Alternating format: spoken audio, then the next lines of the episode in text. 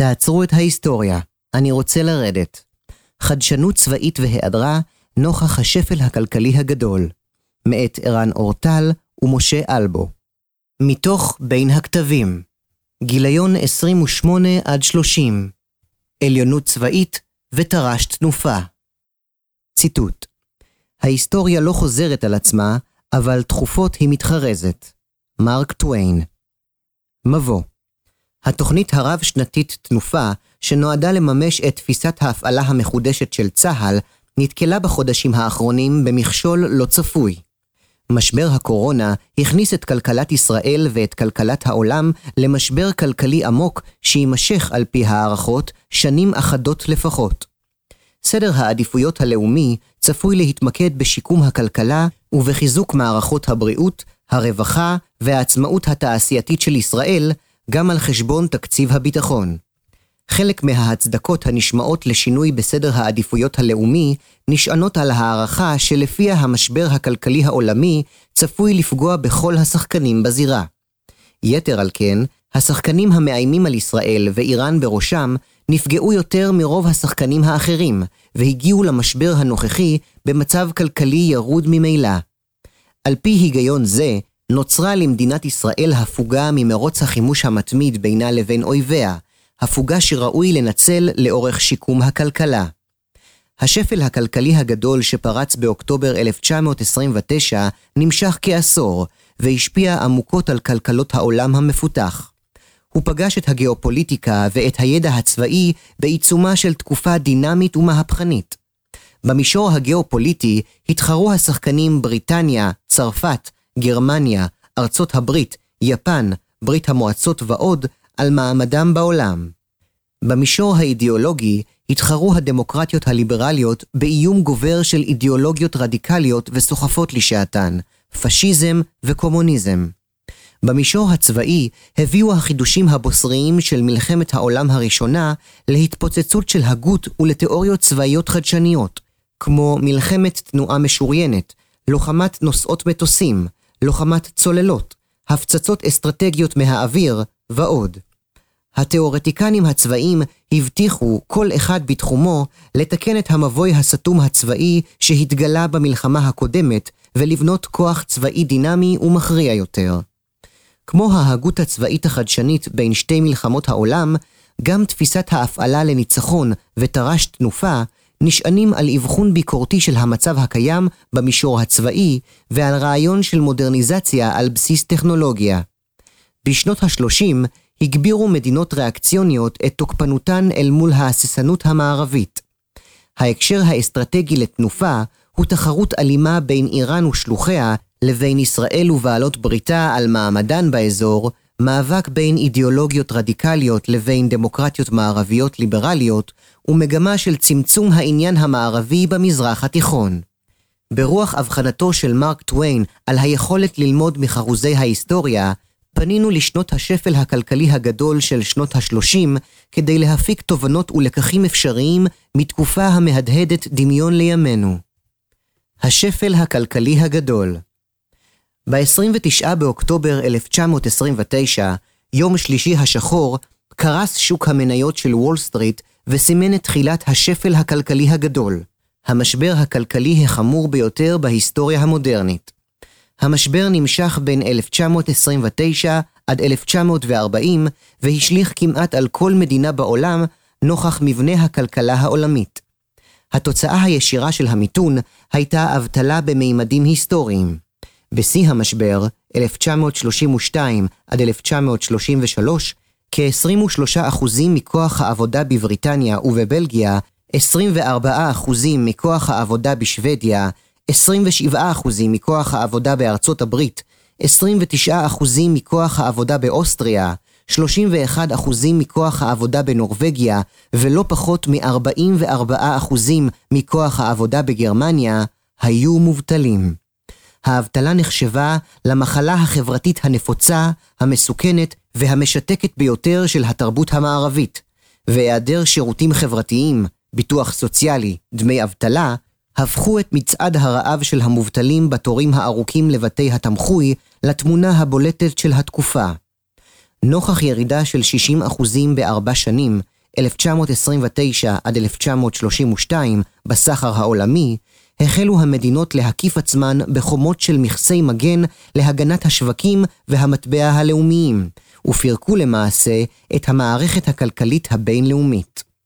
המשבר נמשך לאורך העשור, למרות תחושת התאוששות רגעית בשנים 1932 עד 1933. גם הניו דיל של הנשיא רוזוולד בארצות הברית לא הגשימה את ההבטחות הכלכליות, ובין 1937 עד 1938 חוותה הכלכלה האמריקאית התמוטטות מחודשת, אם כי מוגבלת יותר. גרמניה, שמצבה הכלכלי בכניסה למשבר היה הקשה ביותר, חוותה טלטלה פוליטית ממושכת שהסתיימה רק בעלייה לשלטון של המפלגה הנאצית. הכלכלה הגרמנית בהנהגה הנאצית הראתה התאוששות ממחצית שנות ה-30 דווקא באמצעות בניית העוצמה הצבאית וההשקעה המסיבית בפיתוח התשתיות המדינתיות, אך למרות הירידה בהיקף האבטלה, רמת החיים בגרמניה נותרה נמוכה. כך נכנס העולם למלחמת העולם השנייה, בעוד רובו שרוי עדיין במשבר הכלכלי שמקורותיו בקריסה של 1929. הידרדרות הסדר העולמי ציטוט כמה נורא, דמיוני, לא ייאמן הדבר שאנו נצטרך לחפור שוחות ולמדוד מסכות גז כאן בגלל מריבה במדינה רחוקה בין עמים אודותם איננו יודעים דבר. נביל צ'מברלין ההיגיון הפשוט דוחק בנו לחשוב כי משבר כלכלי עמוק יחייב את הממשלות להפנות את תשומת ליבן למשברים מבית. ההיסטוריה חולקת על היגיון זה. עשור קודם למשבר וול סטריט גובש סדר עולמי חדש שנועד להביא קץ למלחמות. הוקם חבר הלאומים ועל בסיס עקרון ההגדרה העצמית יוסדו מדינות לאום חדשות באירופה. גל מלחמות העצמאות והגבולות שפרץ אחרי המלחמה הגדולה, דעך ברובו עד השנים 1921 עד 1924, ושנות ה-20 היו ככלל שנות שלום. לעומתן, אופיינו שנות ה-30 בשבירת מסגרת הסדר הבינלאומי ובסדרה של מלחמות חדשות. פלישת יפן למנשוריה ב-1931, מלחמות גבול בדרום אמריקה 1932, ההרפתקה האיטלקית באתיופיה 1935, מלחמת האזרחים הספרדית 1937, מלחמת יפן-סין 1937, פלישת ברית המועצות לפינלנד 1939 ושורה ארוכה של עימותים נוספים. תגובת המעצמות הייתה, במיטב, רפה. נוכח המשבר הכלכלי וזיכרון המלחמה הקודמת, נמנעו בריטניה, צרפת וארצות הברית מלהסתכן במעורבות צבאית ונקטו במדיניות של גינויים וסנקציות כלכליות בעידן של סחר עולמי מצטמצם. מדינות אחרות, יפן, גרמניה, איטליה וברית המועצות, לא זיהו חובה להתכנס פנימה ולטפל בכלכלה. להפך, הן ראו בתנועת הבדלנות בארצות הברית ובהתכנסות פנימה של המעצמות האירופאיות הזדמנות לשיפור מעמדן העולמי.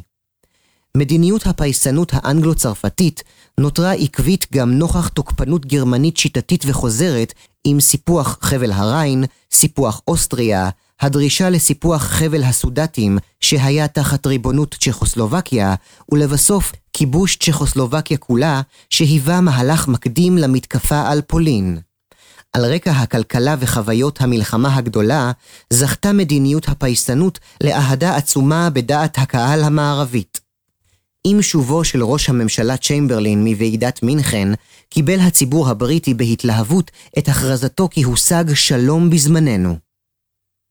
מרוץ החימוש ציטוט תנקטו את כל האמצעים הנדרשים, בזבזו כמה שנדרש, גם אם מדובר בסכומים גדולים מאוד של כסף. תריצו אנשים בכל רחבי אירופה ואמריקה, אבל תשיגו מודלים, תוכניות ומומחים. עשו כל מה שאפשרי, וגם מה שלא אפשרי, בכדי לפתח קו ייצור תעשייתי של טנקים ברוסיה.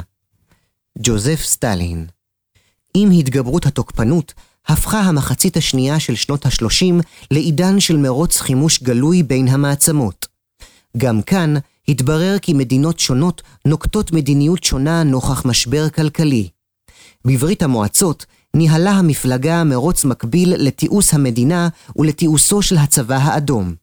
למרות תנאי מחיה קשים ביותר של האוכלוסייה ורעב המיליונים באוקראינה בראשית העשור, שועבד המשק למאמץ המודרניזציה האזרחית והצבאית. ב-1933 החזיק הצבא האדום 4,700 טנקים חדישים, לעומת 90 בלבד ב-1929, נוסף על 5,000 מטוסים. קווי הייצור המשיכו בתפוקה מלאה. בגרמניה ראה המשטר הנאצי במודרניזציה של הצבא לא רק מכשיר מדיני ופוליטי, אלא גם מנוף כלכלי. 12 מיליארד מרקים ניתנו למשטר בערבויות מהבנקים, אשר שימשו למסע רכש, גיוס ואימונים שהקיף את האוויר, הים והיבשה. היטלר הנחה, ציטוט: הובילו תהליכי חימוש ומוכנות, אירופה שוב בתנועה. אם נהיה חכמים, אנו נהיה המנצחים הפעם. החל מ-1933 חתרה האסטרטגיה של המשטר הנאצי למיטוט הסטטוס קוו העולמי. גרמניה, בגישה אגרסיבית התקפית, אימצה את החידושים של המלחמה הגדולה, מטוסים, טנקים וצוללות, ויעדה להם תפקיד מפתח במלחמה הבאה, בגישה כללית של מלחמת תנועה. יפן, שמלבד משבר כלכלי, הייתה חסרה גם במחצבים, פלשה ב-1931 למנשוריה, גם כדי לספק את חומרי הגלם שהיו דרושים לה לתיעוש האזרחי והצבאי.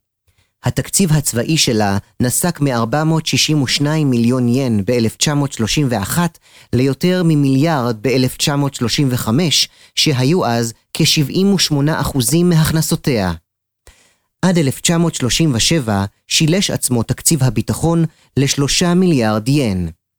גם בשלב מאוחר, נוכח ההתחמשות והתוקפנות הברורה, תקציבי ההתעצמות בבריטניה, בצרפת ובארצות הברית נותרו מוגבלים יחסית. בריטניה התמקדה בבלימה מדינית שהתבססה על הברית הצבאית עם צרפת, על יחסים ביטחוניים עם ארצות הברית ועל כלים דיפלומטיים. חדשנות צבאית בשפל כלכלי עשרים השנים שבין מלחמות העולם הן אולי המרתקות והמהפכניות בהיסטוריה הצבאית המודרנית. בגרמניה ובברית המועצות התפתחו גרסאות שונות של מלחמות תנועה משוריינות. טנקים, צוללות, מפציצי צלילה, מפציצים ארוכי טווח, נושאות מטוסים, כולם היו חידושים של המלחמה הקודמת, שהפכו בין המלחמות להגות צבאית מעמיקה, לטכנולוגיות מפותחות ובשלות, למבנים ארגוניים ולתורות לחימה.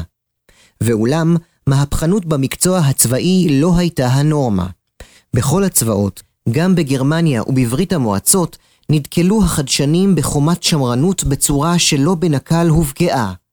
בין היתר, חדשנות תפיסתית הביאה לפיטורי הרמטכ"ל הסובייטי מרשל טוחצ'בסקי, שגם הוצא לבסוף להורג בידי סטלין, אם כי הוא לא קופח לרעה ביחס לרוב המוחלט של הפיקוד הבכיר, שטוהר גם הוא בשנות ה-30.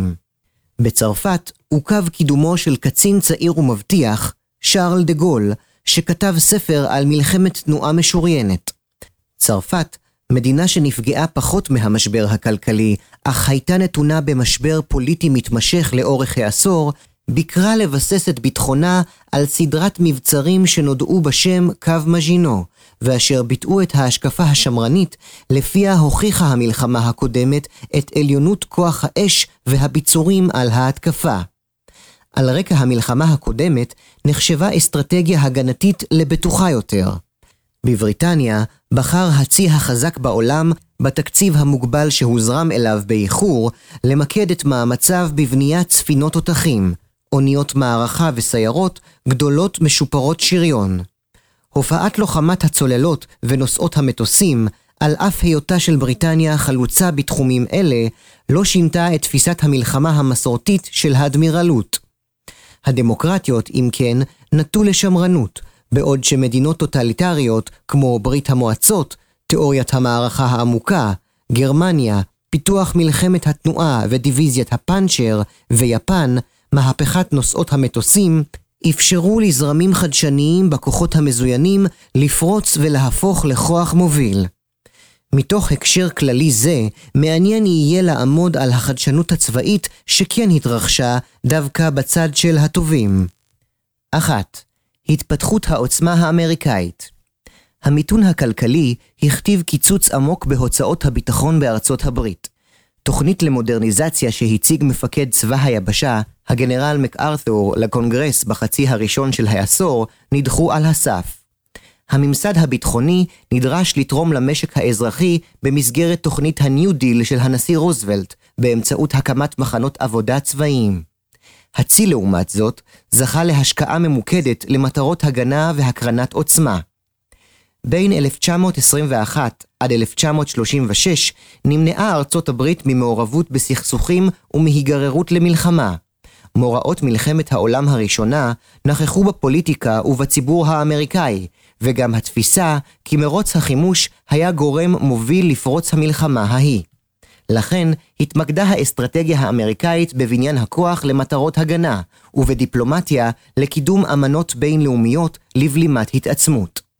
התפיסה ההגנתית העדיפה השקעה בהגנת החופים, בפיתוח הצי ובהגדלת חיל האוויר. חיל האוויר האמריקאי, לעומת זאת, עבר בשנות ה-30 מהפכה ששילבה פריצת דרך טכנולוגית ופיתוח תפיסה חדשנית, ושנויה במחלוקת, שקיבלה מקום מרכזי במלחמה.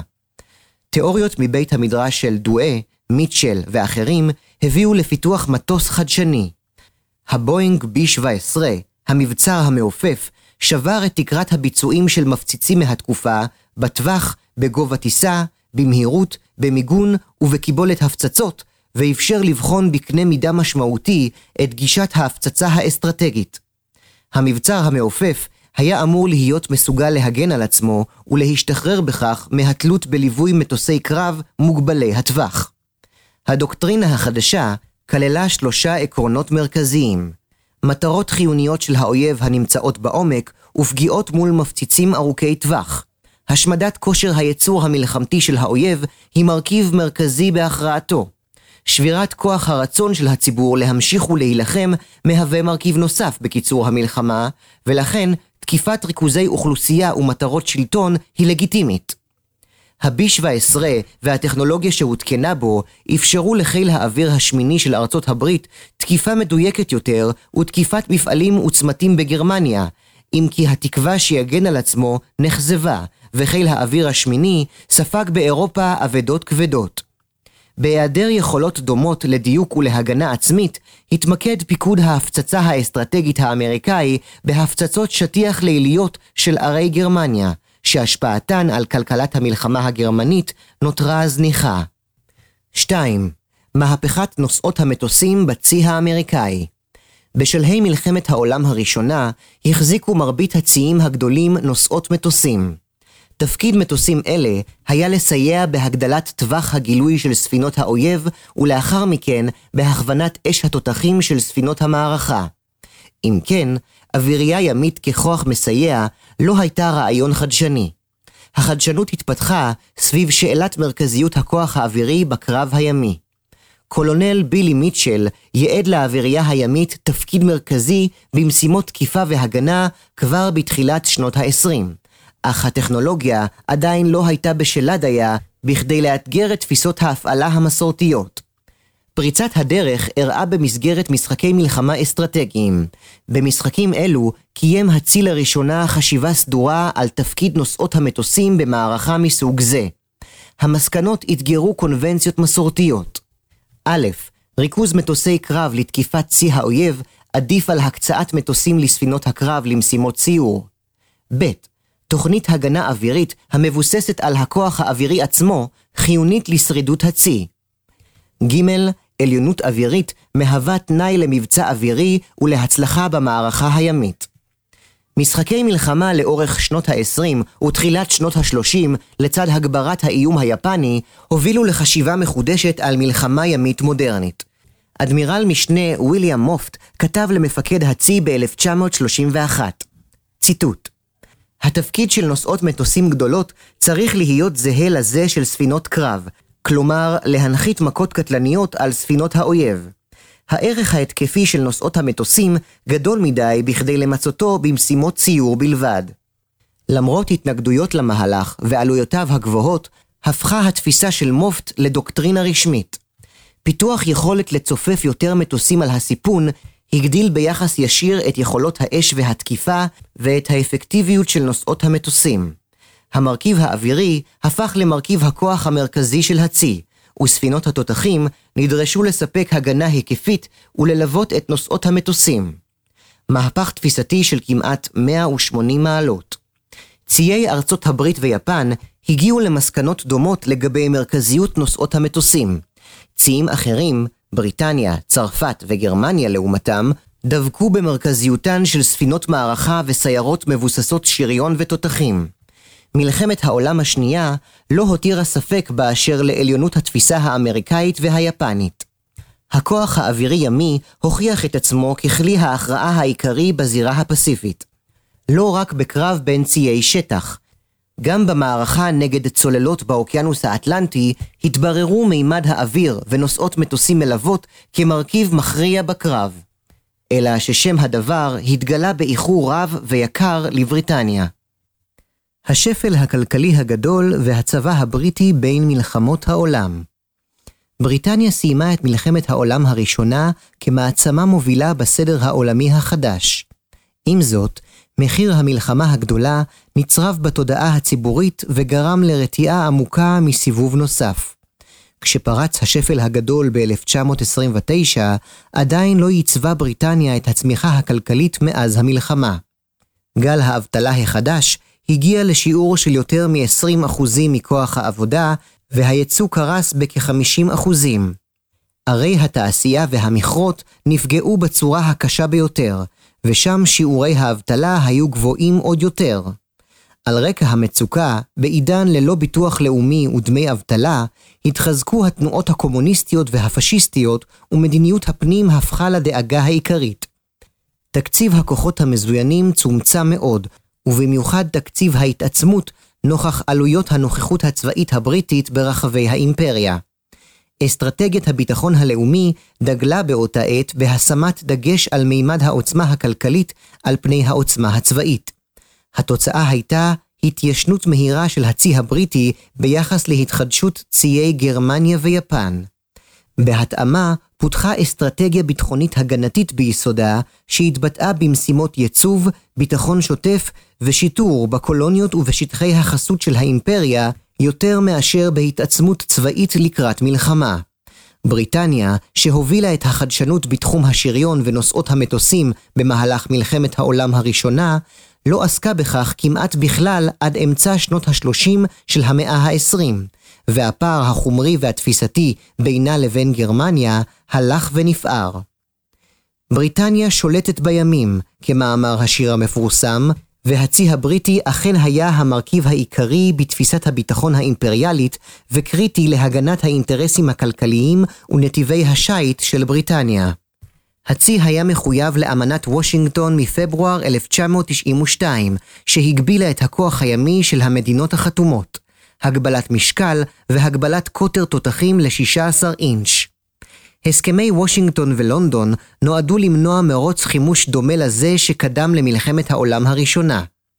רק ב-1937, לאור רוחות המלחמה שכבר נשבו באירופה, השתנתה התפיסה והצי החל בתוכנית התעצמות מהירה. ובכל זאת, בשני תחומים הצליח הממסד הבריטי להוביל תפיסות חדשניות לקראת המלחמה. ארגון יכולת מודיעין מבוססת טכנולוגיה, הקמת מערך הגנה אווירית ארצי מבוסס רדאר. בפרקים הבאים נתמקד בכישלון הצי הבריטי ובטרנספורמציה של מערך ההגנה האווירית.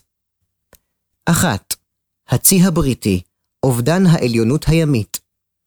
ב-10 בדצמבר 1941 הושמד כוח המשימה Z של הצי הבריטי במלאיה. ספינת הדגל הנסיך מווילס והסיירת רפולס נמחקו. 840 מלאכים ומפקד הכוח נהרגו. בהיעדר נושאת מטוסים זמינה, הגיע הכוח לאזור על מנת למנוע פלישה יפנית למלאיה ללא מטוסים, תוך הסתמכות על חיל האוויר הבריטי במקום. התבוסה, שהגיעה בדמות מטוסי טורפדו יפניים שהיו אחראים להטבעת הספינות, פתחה את הדרך להשתלטות היפנית על סינגפור ועל המזרח הרחוק. הכישלון חשף את חולשתו של הצי הבריטי, שהזניח את רעיון האווירייה הימית ושם את יהבו בעיקר על כוח ימי מסורתי, ספינות מערכה, סיירות ומשחטות. בדצמבר 1941 לא נותרו נוסעות מטוסים זמינות לקרב במלאיה. הסברים משלימים לשמרנות באדמירלות הבריטית מתוארים בספרות העשירה בנושא. א. אי הפנמה של המהפכה הצבאית הגלומה בכוח האווירי הימי בצי, בעל מסורת ארוכת שנים וקאדר מנהיגים שגדל על ספינות השטח מבוססות התותחים. ב. הטכנולוגיה של נושאות המטוסים הבריטיות נותרה מוגבלת בהיבטי משימות לילה ובמזג אוויר בעייתי. מגבלה זו לא רק שלא טופלה באופן מספק, אלא הפכה להסבר מחזק לתפיסה השמרנית. ג. מבחינה ארגונית, לא הוקמה אוויריית צי עם מעמד מקצועי סביר. המטוסים והטייסים הוכפפו לשיקולים של מפקדי הצי והספינות. נהלי הנחיתה, למשל, בנושאות המטוסים הבריטיות, היו ארוכים פי ארבע בהשוואה ליפן או לארצות הברית, ופגעו אנושות באפקטיביות המבצעית. נוסף על הנוקשות הארגונית, על המסורת ועל הצמצום התקציבי, נתפסה השמרנות התפיסתית בטעות כהליכה על בטוח. דבריו של מפקד הצי, הלורד אלפרד צ'טפילד, ממחישים זאת היטב. ציטוט אם נבנה מחדש את צי הספינות שלנו, ובמסגרת זאת נבזבז מיליונים רבים, והמלחמה תפגוש אותנו, ויתברר שאנשי חיל האוויר צדקו בהערכותיהם, וכל הספינות שלנו יושמדו על ידי תקיפות אוויריות, ניתן יהיה אז לומר שזרקנו את כספנו לריק. אך אם לא נבנה את הספינות והמלחמה תגיע, ואנשי חיל האוויר טעו בהערכותיהם, והם לא יוכלו להשמיד את ספינות המערכה המרכזיות של האויב, הרי שאז הן יוכלו לפעול באוקיינוסים ולהשמיד את השיירות שלנו ללא פגע. במצב זה, אנו נפסיד את האימפריה הבריטית. 2. הקרב על בריטניה הטרנספורמציה של מערך ההגנה האווירי תחום המקם היה אחד החידושים החשובים, שנבע מפיתוח האלקטרוניקה בין שתי מלחמות העולם. גם כאן לגרמניה היה יתרון טכנולוגי על פני בריטניה, לפחות עד 1940. בריטניה חיפתה על הפער הטכנולוגי באמצעות תפיסת הפעלה חדשנית בעולם ההגנה. פיתוח תפיסת הגנה אווירית אינטגרטיבית. צ'רצ'יל הסביר זאת בזיכרונותיו. ציטוט הגרמנים לא היו מופתעים לשמוע את הפולסים של מערכות הרדאר שלנו, מכיוון שהם פיתחו מערכות רדאר יעילות יותר מבחינה טכנולוגית, ומבחינות רבות מתקדמות יותר משלנו. מה שהפתיע את הגרמנים היה האופן בו מינפנו את הגילויים שלנו בנוגע לרדאר לאפקטיביות אופרטיבית, באמצעות שילוביות מלאה של מערכות הרדאר במערכת ההגנה האווירית הלאומית שלנו. בהיבט זה, הובלנו את העולם, כי ההישג של בריטניה היה ביעילות האופרטיבית אליה הגענו, ולאו דווקא בחדשנות הטכנולוגית.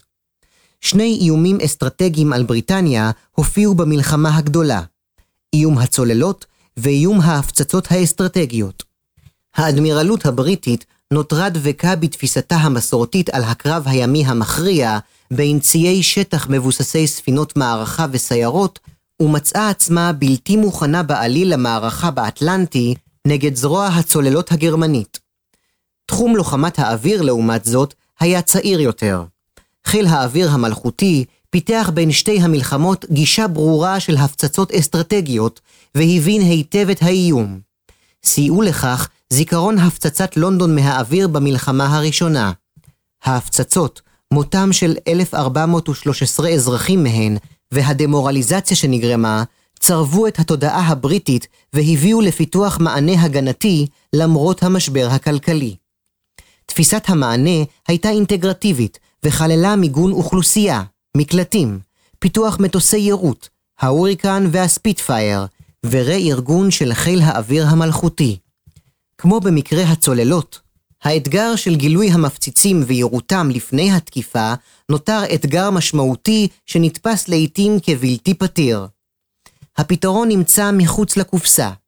המשרד הממשלתי למחקר המדעים והתעשייה פנה בינואר 1935 ליועץ חיצוני לחיל האוויר, הנרי טזארד, כימאי וטייס בהכשרתו, להקים ועדה לפתרון אתגר המפציצים הגרמניים. הצוות כלל שני זוכי פרס נובל, הביופיזיקאי ארצ'יבלד היל והפיזיקאי פטריק בלקט. בפברואר 1935 אימצה הוועדה דוח שהוציא מומחה בתחום גלי הרדיו, רוברט ווטסון ואט, תחת הכותרת גילוי וזיהוי מיקום של מטוסים באמצעות שיטות רדיו. הדוח הניח את התשתית הטכנולוגית לפיתוח הרדאר ומיקד את עבודת הוועדה. פרויקט הרדאר הפך לפרויקט דגל מסווג, והושקעו בו כל המשאבים הנדרשים בכדי שיהפוך למבצעי. עם פרוץ המלחמה, היו 18 תחנות מקם פעילות ומקושרות מחוף התעלה הבריטי לחוף הסקוטי, והעבירו למפקדה בלונדון, שם התגבשה תמונת קרב אחודה. לא רק החידוש הטכנולוגי, אלא תפיסת ההפעלה שמיצתה את הטכנולוגיה בהקשר אופרטיבי מוגדר, היוותה את המפתח החדשני להצלחה.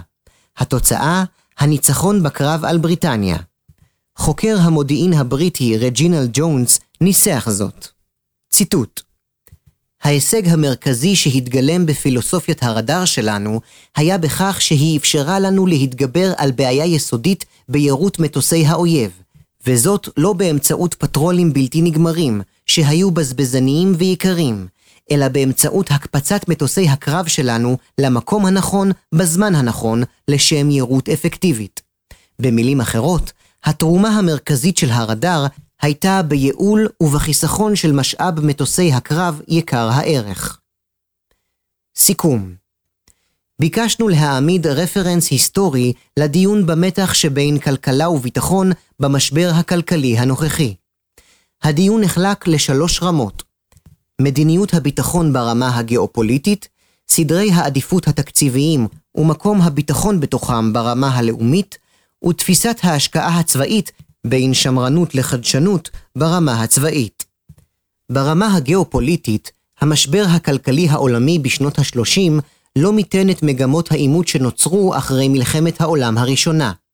יתר על כן, הוא האיץ אותן. הרעים לא תפסו את המשבר הכלכלי כאילוץ המחייב מיקוד בכלכלה, אלא כהזדמנות לחתור תחת הסדר הקיים נוכח חולשת הדמוקרטיות. 1. איראן אינה גרמניה הנאצית. ישראל אינה בריטניה, וארצות הברית והמאה ה-20 אינה העת הנוכחית. ובכל זאת, האם הרעים של אזורנו בהכרח התנהגו אחרת? האם הדמוקרטיות היום בהכרח נחושות יותר? משבר הקורונה תפס את העולם במתיחות ביטחונית הולכת וגוברת במסגרת התחרות האסטרטגית בין המעצמות. לראיה, מרוץ התחמשות גובר בשנים האחרונות. 2. האם איראן ומקורות התעצמות נוספים המשפיעים על אויבינו, סין, רוסיה וצפון קוריאה, צפויים להאט את מאמצי הפיתוח וההצטיידות שלהם? האם מדינת ישראל יכולה לקחת סיכון בעת הזאת בהרחבת פערי העוצמה שנותחו במסגרת תנופה? ברמת החדשנות הצבאית, הממסדים הצבאיים העיקריים של יפן, של גרמניה ושל ברית המועצות עברו טרנספורמציות צבאיות ראשיות בין שתי מלחמות עולם. הדמוקרטיות המערביות התגלו כשמרניות, אם כי גם בהן התחוללו תמורות תפיסתיות ומעשיות בתחומים מסוימים. את החדשנות האמריקאית שהתפרסה בעולמות האוויר, הצי וגם ביבשה, ניתן אולי להסביר בשל גילו הצעיר יחסית של הממסד הביטחוני בארצות הברית. את התמורה בצבא היבשה האמריקאי למשל, אפשר להסביר בכך שלמעשה הוא הוקם מחדש לקראת המלחמה. צרפת בחרה באסטרטגיה הגנתית במובהק ובנתה את קו מז'ינו הידוע.